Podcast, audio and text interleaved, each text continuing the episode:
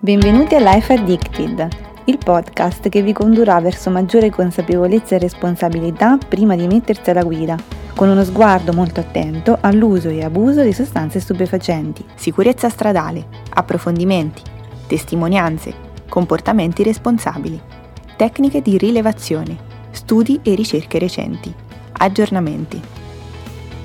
Nel bel mezzo del nostro percorso con il progetto Life Addicted, che si occupa di trattare di sicurezza stradale annessa al problema dell'uso di sostanze stupefacenti, abbiamo incontrato la responsabile della comunità terapeutica Santa Regina di Cordonia, Irene Costantini, che lavora con la doppia diagnosi, da una parte le dipendenze patologiche, dall'altra una comorbidità psichiatrica, alla quale abbiamo chiesto la mission che questa struttura si propone in chiave riabilitativa terapeutica.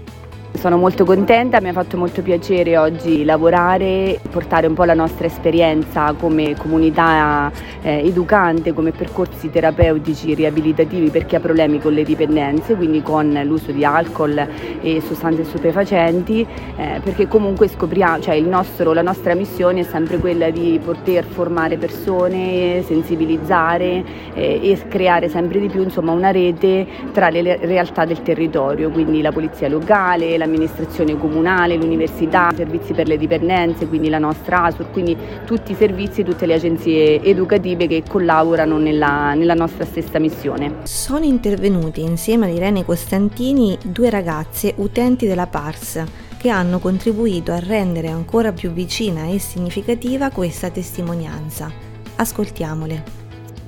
Oggi ho deciso di fare questa testimonianza eh, perché eh, per portare il mio aiuto alle persone eh, che hanno bisogno, che, ehm, sono, mh, mm, che, sono, tossicodipendenti e alcolisti e quindi una sollecitare e sollecitarli a ehm, informarsi e eh, a farsi aiutare dalla comunità come ho fatto io. La comunità a cui fa capo Irene Costantini è una delle numerose altre strutture che operano sotto il nome della cooperativa sociale PARS, sorta nel 1990 che lavora nel campo delle problematiche educative giovanili, non limitandosi all'ambito dell'abuso di sostanze stupefacenti, ma anche disturbi psichici, dell'alimentazione, stati depressivi e situazioni di abbandono minorile, finalizzate al miglioramento della qualità della vita e al reinserimento sociale. Le regole in comunità sono tantissime,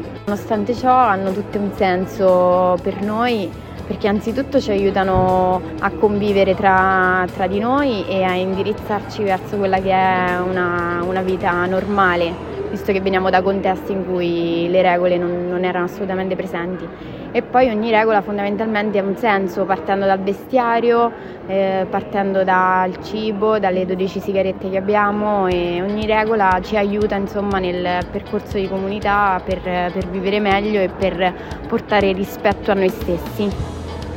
I servizi di queste strutture residenziali offrono tutela sociosanitaria assistenziale 24 ore su 24, con un centro COD crisi specializzato per il trattamento delle crisi acute e primo allontanamento dalla sostanza. Ricordiamo anche l'intervento da parte di altre strutture che operano nel nostro territorio, sempre in ambito di dipendenze dalle sostanze stupefacenti, che sono a Corridonia, La Ginestra e Don Vincenzo Cappella, a Civitanova Alta, Le Querce e a Civitanova Marche e Icaro.